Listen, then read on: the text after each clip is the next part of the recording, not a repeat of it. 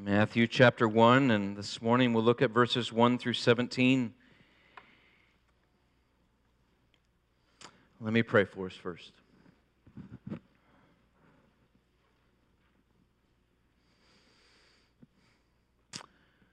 Father, we are thankful that you have loved us so much,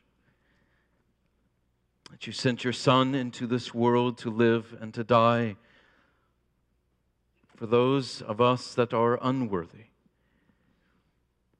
And you have given us this living word that we might hear from you, our living God. We're thankful that this word is living. Would you, our living God, by your living Spirit, according to this living word, apply it to our beating hearts and our stirring minds today?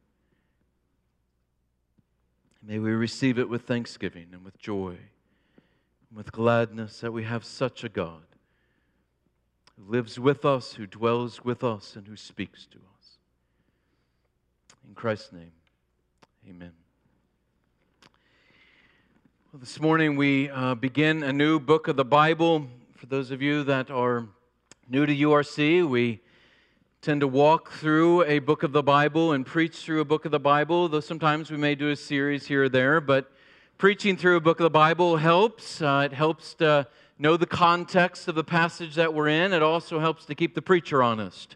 So he doesn't skip over things he doesn't want to preach uh, and keeps him from hobby horses. So we are going to begin the Gospel of Matthew. I wanted as uh, as I start this tenure here as your senior pastor to go through a gospel. And uh, Matthew is what we are going to do together, and it's my hope that as we go through the gospel of Matthew, that we would together see more of Christ, and that we would together come to know Christ more, and that together we would delight in Christ more.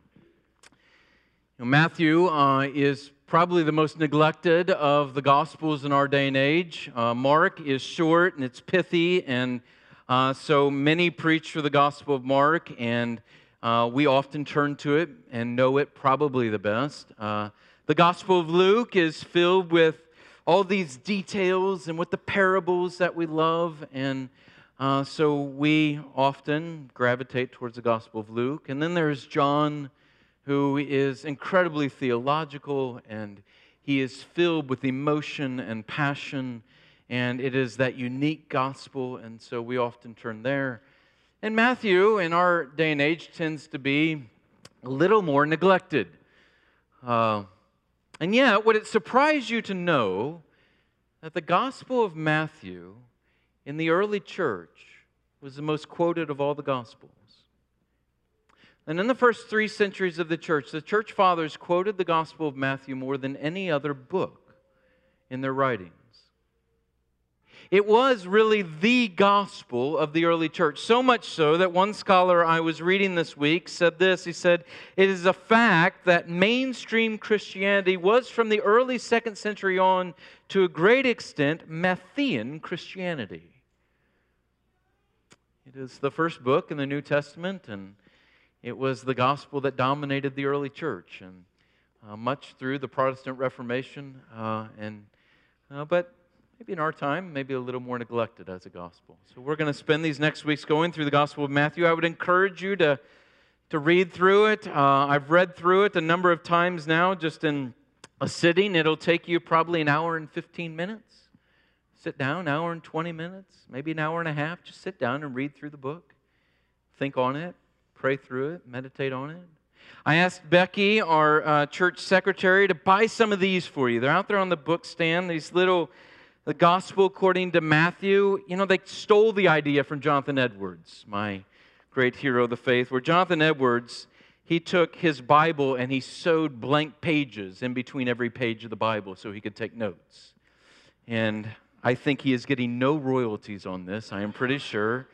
And yet they took the Gospel of Matthew and put a blank page in after every page of the Bible so that you can just take notes. Good, good little thing to do. So I started doing that as I've been working my way through the Gospel of Matthew. But this morning, uh, we are going to read through verses 1 through 17 this genealogy uh, that Matthew provides at the beginning. And Andrew Peterson, as many of you know, has that wonderful Matthew Begat song where he sings through this. And as he says, Listen very closely, I don't want to sing this again. So listen very closely, I don't want to read this again. It says the holy, inerrant word of God, Matthew 1, verses 1 through 17. The book of the genealogy of Jesus Christ, the son of David, the son of Abraham. Abraham was the father of Isaac, and Isaac the father of Jacob, and Jacob the father of Judah and his brothers. And Judah the father of Perez and Zerah by Tamar, and Perez the father of Hezron, and Hezron the father of Ram, and Ram the father of Amminadab, and Amminadab the father of Nahshon, and Nahshon the father of Salmon, and Salmon the father of Boaz by Rahab and Boaz the father of Obed by Ruth, and Obed the father of Jesse, and Jesse the father of David the king. And David was the father of Solomon by the wife of Uriah, and Solomon the father of Rehoboam, and Rehoboam the father of Abijah, and Abijah the father of Asaph, and Asaph the father of Jehoshaphat, and Jehoshaphat the father of Joram, and Joram the father of Uzziah, and Uzziah the father of Jotham and Jotham the father of Ahaz, and Ahaz the father of Hezekiah, and Hezekiah the father of Manasseh, and Manasseh the father of Amos, and Amos the father of Josiah, and Josiah the father of Jeconiah and his brothers at the time of the deportation to Babylon. And after the deportation to Babylon, Jeconiah was the father of Shealtiel, and Shealtiel the father of Zerubbabel, and Zerubbabel the father of Abiud, and Abiud the father of Eliakim, and Eliakim the father of Azor, and Azor the father of Zadok, and Zadok the father of Achim, and Achim the father of Eliud, and Eliud the father of Eleazar, and Eleazar the father of Matthan, and Matthan the father of Jacob, and Jacob the father of Joseph, the husband of Mary, of whom Jesus was born, who is called Christ. So, all the generations from Abraham to David were 14 generations. And from David to the deportation to Babylon, 14 generations. And from the deportation to Babylon to the Christ, 14 generations. And though the grass withers and the flower fades, the word of God is forever. Thanks be to God. Amen. It's a young woman lying in a bed at a hotel. She woke up alone. And she woke up and she reached over to flip on the light on the light stand that was next to her bed and she was fumbling for the light stand and she pressed the button that turns on the light and the light in the room flickered on, and as it did, she withdrew her hand, and as she withdrew her hand from that light stand, it, it grazed across the top of the book that was sitting in front of that light. And the light's now being on. She decided to take a look at what that book was, and so she turned over on her side and she picked up the book with her hand, and a good Gideon had put a Bible there on the lampstand. And she thought to herself, I I haven't opened the Bible since I was a kid. She knew the Bible, she knew of it. She had often gone to Sunday school. Her grandmother had taken her to Sunday school and church as a kid, and she remembered being in Sunday school and, and having to memorize the books of the Bible in order. And she thought, well, maybe after all the fear she had been suffering under recently, and sorrow and depression and, and guilt over the last months and the last years and even the last night, she thought maybe it would be helpful to read a little bit of the Bible. So she grabbed the Bible and she knew that she didn't want to flip to the Old Testament. She knew there was an Old Testament, she knew there was a New Testament, and she didn't want anything to do with all those sacrifices and prophecies and, and prophets of the Old Testament. So she thought she would find her way to the New Testament. And so she opened it up, and there was First John, and there was Galatians, and there was Romans, and there was Acts, and she thought, I might as well start at the beginning of the New Testament. And so she flips open to the Gospel of Matthew. And she begins to read. And this is what it is this a genealogy of Old Testament names. This is how the Gospel of Matthew begins. This is how the entire New Testament begins by God's ordination. This old list of Old Testament names, one after another.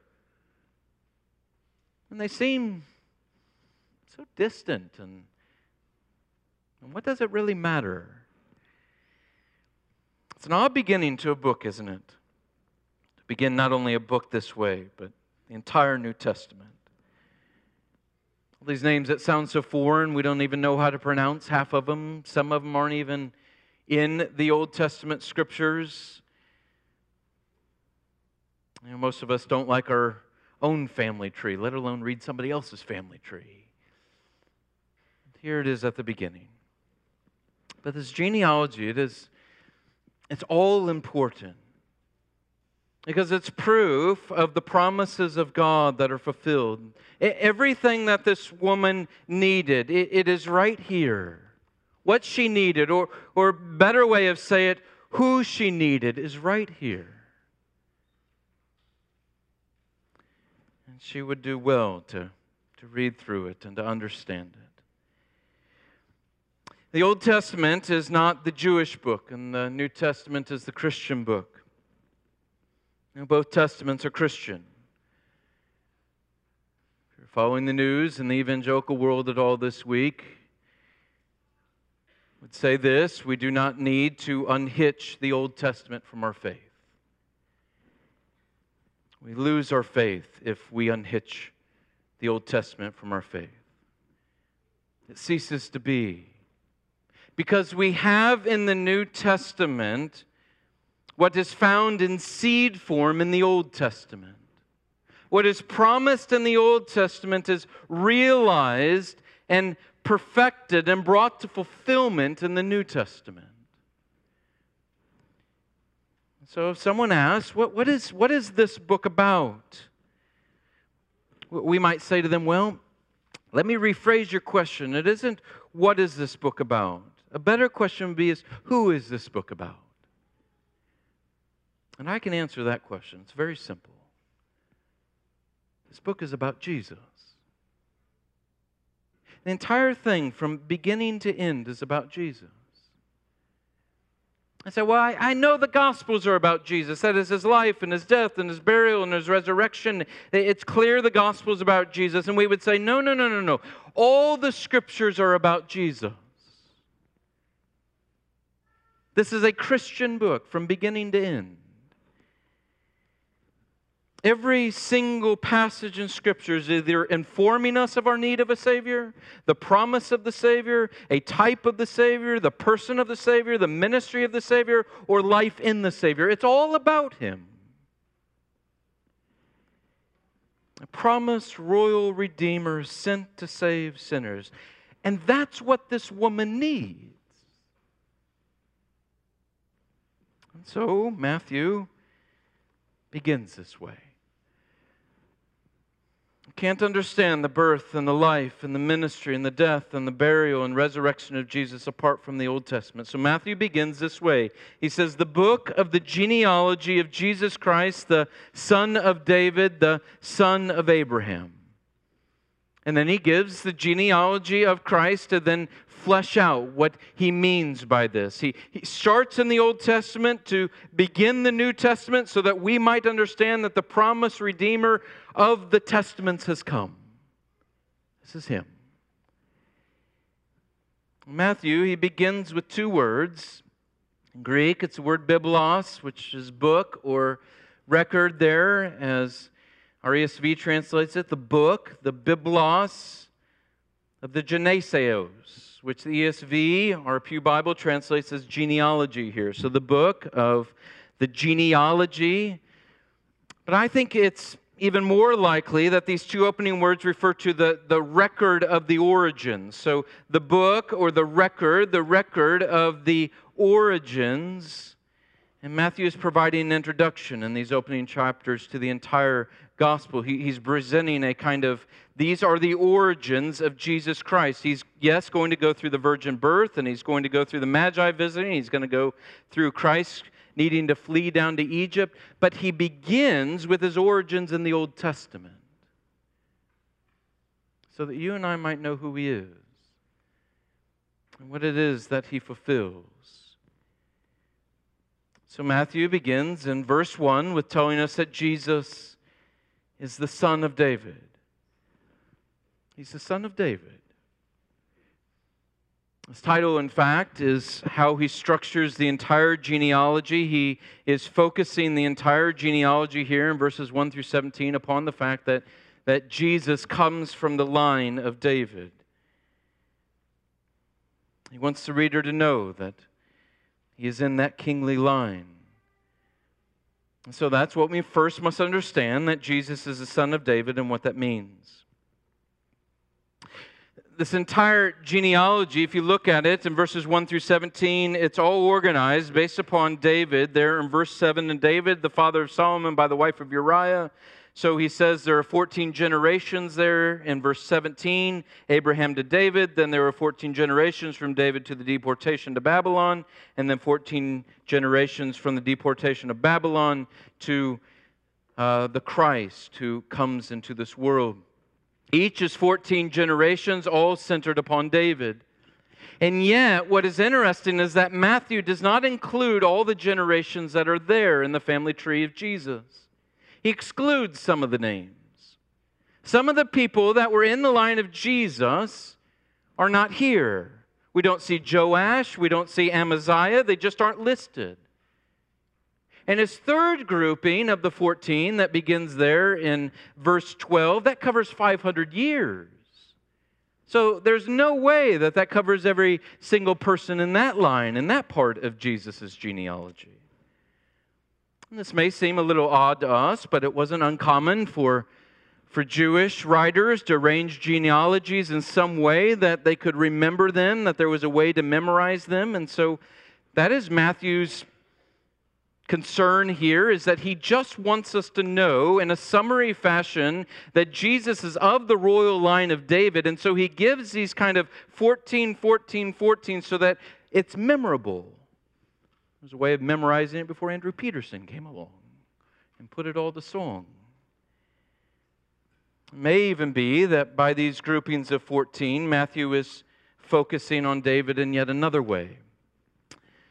Uh, why is it 14 that, that Matthew chooses? Why didn't he choose 20 generations? Or why didn't he choose 15? Or, or why didn't he choose 7? Or some will say, well, no, nobody's quite sure, but some will say, well, look, that there are there are three 14s, and so really that is six groups of seven, and seven being the perfect number, and and there are six of them, which shows that it's moving forward, and so it, is it's coming to its culmination in Jesus. Six groups of 14. But I think, and most scholars think, the simplest answer is the best, though it seems a little strange and foreign to us is that in Hebrew and in many of the ancient uh, languages in the ancient world, different letters stood for different numbers. And so there was a numeric value to each letter. And, and again, this is a way probably that Matthew is focusing us upon David. If you take David's name in the Hebrew, it would have been three letters. It would have been D, V, D, because there weren't, cons- uh, there weren't vowels that they would have fixed to the Hebrew letters until much later. And in Hebrew, that D is the number four, and V is the number six. And so you have four plus six, which is 10, plus another four. And so it's 14. And so it's just another way to memorize. David, 14. 14 generations. Help me to remember the 14 generations. And so he lists them out. But the first point of the genealogy, whether that is what he is doing or not, is very clear. Jesus belonged to the royal line of David. Why is this so important to understand? Because every God fearing Jew knew that the Messiah must come from the line of David. In 2 Samuel 7, God enters into a covenant with David, and there, in the covenant that he enters into with David, he says to David that there shall be a son of his that shall sit upon the throne forever. He shall have a reign that has no end. He shall never be kicked off of the throne. And Solomon didn't do that, and neither did Rehoboam or Abijah or Asaph, as all of these different kings are listed here in this genealogy. They didn't fulfill Psalm 2, where it says that his, his reign is to reach to the ends of the earth. All the nations are to be his heritage.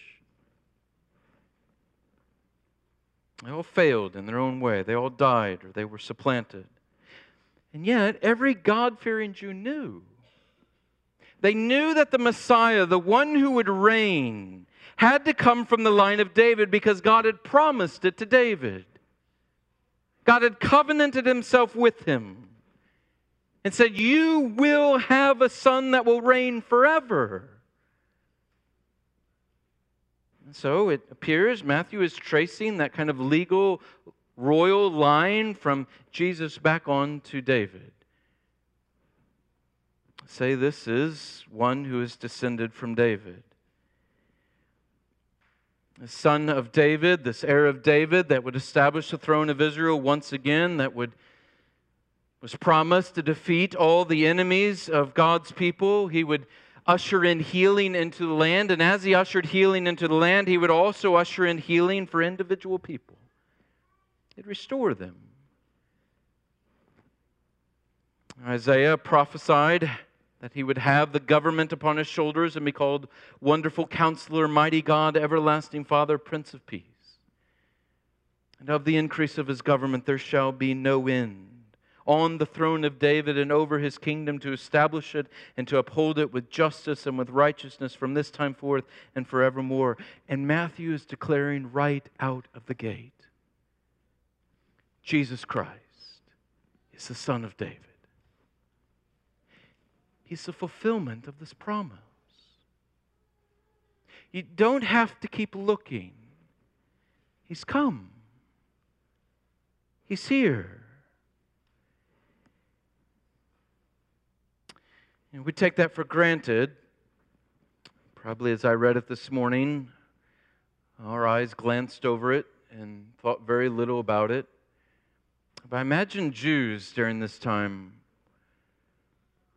uh, and for hundreds of years, centuries before this, must have wondered. They must have wondered would this son of David, this promise of God to David, actually be fulfilled? Because they had become so wicked, they had become so evil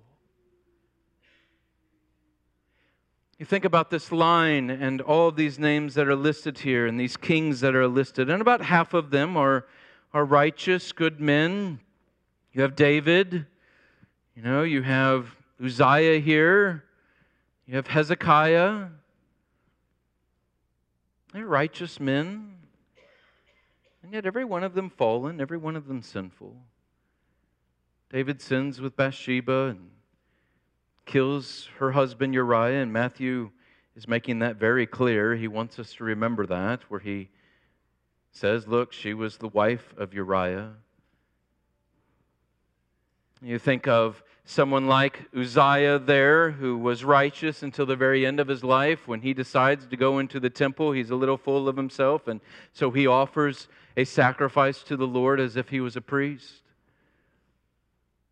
And you have Hezekiah here, who is really a good king and a very righteous king, and yet he also gets proud and gets full of himself. And so he takes the Babylonians and he takes others to come in and look at all the treasures that the Lord had given to him.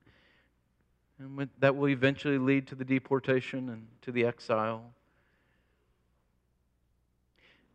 But that's the best among the number. And they're weak and they're frail and they're sinful. Half of these men are just downright wicked. Think about Ahaz here, who, who sacrificed his own son on an altar to a foreign God. sacrificed his own son as the king of Israel. And he's not even the worst. You have Manasseh listed here, who in 2 Kings 21, the writer of Kings will go on for nine verses just listing atrocity after atrocity that Manasseh commits. To the point that he will say in the text that Manasseh actually did more evil and wickedness in the land than all the pagan nations that dwelled in the land before Israel got there. It's downright evil. So, God takes his very people, his chosen people, and he takes them into captivity. They're dragged from their homes and they're led to a foreign land. As Matthew details here, he, he notes this is a major break in the nation of Israel after the, up to the deportation, then after the deportation to Babylon, he takes them. God has this foreign nation, this pagan nation, take his people who are wicked and evil and carry them off, steal them from their homes, take them to a foreign land, and just disperse them. And they must have thought will these promises that God made ever come to fruition? Or is his judgment so severe? Is it so great, our wickedness so great, that his grace cannot be manifest here? That he's turned his back on us, that he's abandoned us, that we're lost forever. And Matthew is telling you and I at the very beginning of this gospel that God fulfills every single one of his promises. Everyone. Without fail. Here he is, Matthew is saying. The one promised by God the one that he promised to David would sit enthroned and vanquish all his and our enemies. But not just that, not just would he conquer our enemies, but that he would extend mercy to us. He would heal us. It's interesting. You know, in the Gospel of Matthew, on nine separate occasions, Jesus will be called the Son of David. And I love that the vast majority of those are from people that we would count as destitute and on the fringe and needy. So the two blind men that cry out, O son of David, what do they say? They say, Have mercy on us. They knew the promise. Or the Canaanite woman who's not even a Jew and lives in a neighboring region, and yet she knows the promise. So she cries out, O Lord, O Son of David, have mercy on me. He's the one who comes that vanquishes all of our foes, ushers in peace, and dispenses mercy to his people. And Matthew's saying he's come. He's come. Mm-hmm. Matthew's not content to highlight just the promise to David. He takes us all the way back to Abraham. So second, Jesus is also the son of Abraham. As he begins the genealogy in verse 2, he says, The book of the genealogy or the origins of the beginnings of Jesus Christ, the son of David, the son of Abraham. And then he begins the genealogy in verse 2. He begins with Abraham, the father of Isaac. Abraham, that great Jew, the ideal Jew, the father of the nation. Remember the Pharisees saying to Jesus, We are sons of Abraham? Jesus is the son of Abraham. What does that mean? In Genesis 12, God called Abraham, Abram, who we would later rename Abraham from the Ur of the Chaldees. And you remember when he calls him from the Ur of the Chaldees, he tells him that he is giving him this promised land. And he says to Abraham, He says, I am going to make a great nation out of you, and I am going to bless you. But then he says, Through you I am going to bless all the nations of the earth. Through you, Abraham, through your descendant. And so he makes this promise to Abraham. And Abraham's offspring, through them, through him, the nations of the earth shall be blessed. And Paul picks this up in Galatians 3:16 and he says, "Now the promises were made to Abraham and to his offspring." It does not say and to offsprings, referring to many, but referring to one, and to your offspring who is Christ. And Paul is telling us, just as Matthew is alluding to here, that the promise to Abraham that all of the nations of the earth would be blessed through his offspring, that offspring is the promise of Christ. That Christ would bless all the nations to the very ends of the earth. Paul can say in the third chapter of Galatians, and if you are Christ, then you are Abraham's offspring, heirs according to promise. If you're Christ, if you've placed your faith in Christ, if you belong to Christ, if you are united to Christ, you're now in this line that Matthew has set up here. You're, you're tied to Abraham. You are actually a son of Abraham by virtue of your being in Christ. This promised royal redeemer, Matthew is saying, is the son of David who came to reign on the throne of Israel forever and ever, but he is also the son of Abraham, promised to be a blessing to all the nations of the earth, so that in him Jew and Gentile are made one. We are all made children of Abraham by faith, one people. Saved to one people, to one God. So it's as if Matthew is beginning this gospel and he's saying, Remember these promises of God. Remember his promise to David. Remember his promise to Abraham. He's fulfilled them. He's fulfilled it. It's actually one singular promise. There is one who shall sit on the throne and shall vanquish all of our enemies. And then he gathers all the nations in under himself and he unites them, makes them one as his church, as the new Israel, as his people. Here is the Savior of sinners, sinners from every nation. He doesn't just come for Jews, but for all people.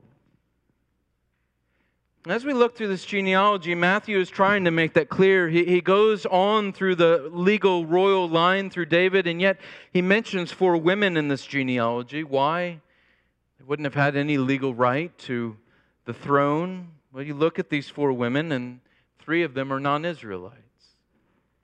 You have Rahab, who was a Canaanite, and you have Ruth, who was a Moabite, and you have Bathsheba, who married a Hittite, and so either was a Hittite herself or who was considered a Hittite. They are all non Jews, they're all Gentiles.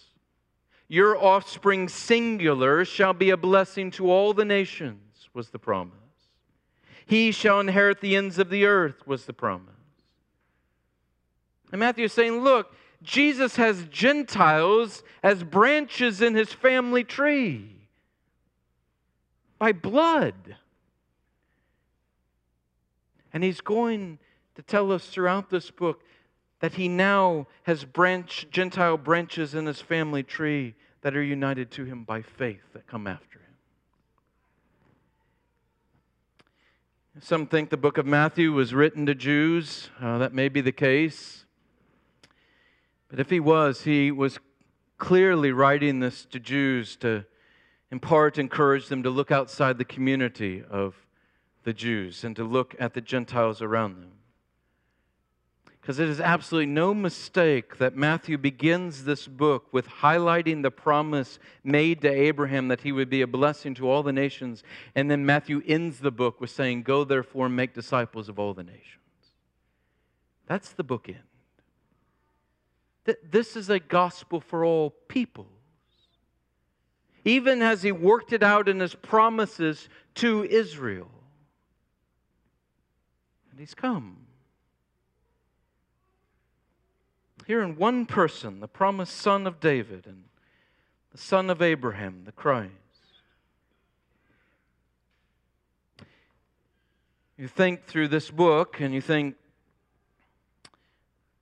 it all being about Christ and Matthew kind of setting the stage for that and leading us through that, and he will show prophecy after prophecy being fulfilled in this gospel. You know, from the very beginning in Genesis 3:15, when Adam and Eve have sinned against the Lord, and God is in the midst of cursing the woman and the man and the ground and the serpent. In the very midst of that, he makes a promise, that covenant promise we call the proto-evangelium, the first gospel, the first mention of it, where he says that there shall be this seed that is born of the woman. Seed, singular, that shall be born of the woman, that shall crush the head of the serpent. And it's a promise. It's a promise of Christ at the very beginning, way back in the garden, in the midst of cursing them. About those Jews in the deportation and the exile and maybe doubting whether God's mercy and grace was sufficient for all of their wickedness. And you think back to Genesis 3 and you think everything that Adam and Eve enjoyed in the garden in Genesis 1 and 2, they had fellowship with God, they walked with Him in the cool of the day, and yet they chose to rebel against Him and commit cosmic rebellion and seek to dethrone him and cast him off of his throne. And so he's cursing them. But isn't it absolutely flabbergasting that in the midst of cursing them, he offers them the promise of grace? The promise is there. I'm sending a Redeemer. Yeah, there are consequences for your sin, but I'm sending a Redeemer and all of the rest of the scriptures from Genesis 3:15 all the way to this moment in the Gospel of Matthew is but the unfolding of that promise. It's just this promise, this, this red ribbon that runs all the way through the Old Testament scriptures that this Savior, this, this royal Redeemer is coming. And so he promises to Noah in covenant that he shall not curse the earth again like that. He makes this promise to Abraham that he shall be a blessing to all the nations, one coming forth from him. He makes this promise to David that he shall have one that always reigns upon the throne. Before that, he makes promises to the nation of Israel at Mount Sinai, which point forward to Christ. And then he makes the promises of the new covenant there in Jeremiah and Ezekiel. And all of that is finally realized in the coming of this one, this royal Redeemer who's the son of David and the son of Abraham.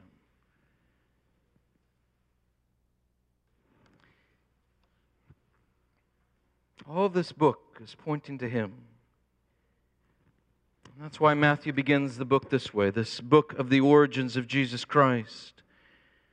This one who was to come anointed with strength and power and ability to deliver and to help the people of God, the fulfillment of the promise to Abraham, the fulfillment of the promise to David, to ultimately save his people. That's what his name means, right? Jesus. A Hebrew name Joshua. This is the Greek version of it.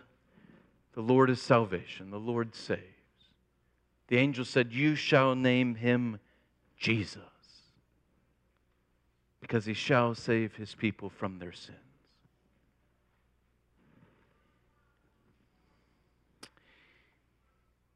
It's interesting, isn't it, that most genealogies we trace back our ancestors to someone that we hope is of renown or fame or significance. So every Rockefeller is trying to find John D in their line, or every Lincoln's trying to find Abraham, or Every Einstein's trying to find some connection to Albert, every Washington to George.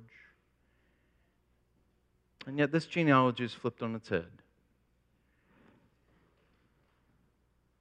This is the one who surpasses in significance and greatness and consequence all who preceded him, and all of them but pointed to either the need for him or were but a type of him pointing forward to his fulfillment. Everyone. This is the promised royal Redeemer born to save. So, what do we learn from these verses? A few things. First, He can trust God to keep his promises. He promised to send a redeemer. He promised to bless the nations through Abraham. He promised to bless David and put one on the throne from him that would reign forever, and he did. He did. And he does. Every generation is prone to question the promises of God, and every one of us as individuals, when we go through circumstances, are prone to question the promises of God. He will never leave you nor forsake you. It doesn't feel like that all the time. He said, Come to me, all you who are weary and heavy laden, and I will give you rest.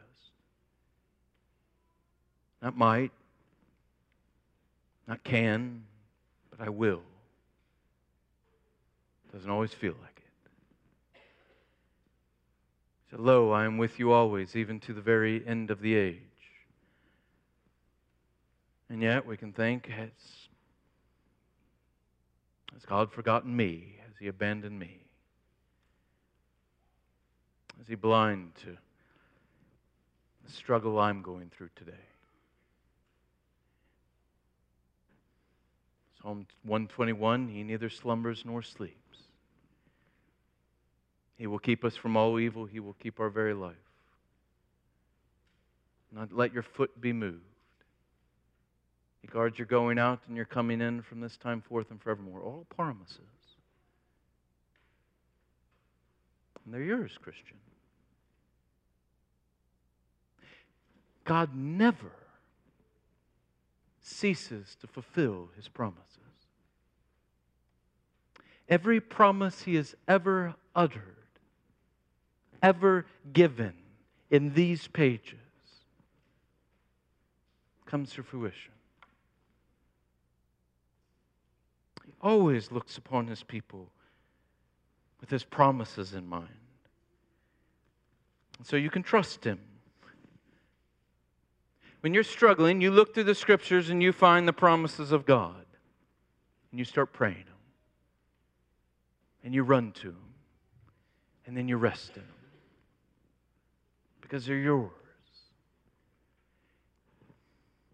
Second, let us remember Christ as the son of David who vanquishes all our foes and at the same time provides all healing for his people. So, whatever our pain, whatever our struggle, whatever our trial, whatever our suffering, it is to him that we turn. We look to him. We, we call out to him. We trust in him. It's not just that he sat on the throne for a moment, but that he sits on the throne now and forevermore. That's the promise. There's nothing that's outside of his control, nothing that's outside his purview, nothing that outflanks him, nothing that can outdo him, nothing that can unseat him. There is no power so great that it even comes close to rivaling him. He's the son of David. And so you run to him. But he's also the son of Abraham. This one who came forward to bless all the nations. And so there's no provincialism here. That is unchristian. He came to seek male and female, slave and free, barbar- barbarian and Scythian, Jew and Greek. This is a gospel for the nations. So we proclaim it to the nations. This is a message for the world, for lost sinners in every corner and part of the world, for every single person. So we proclaim him, the son of Abraham. And lastly, do not neglect the Old Testament, even as you revel in the New Testament. Your faith will be impoverished as a Christian if you don't know the promises of the Old Testament. Think about that woman laying in that hotel room.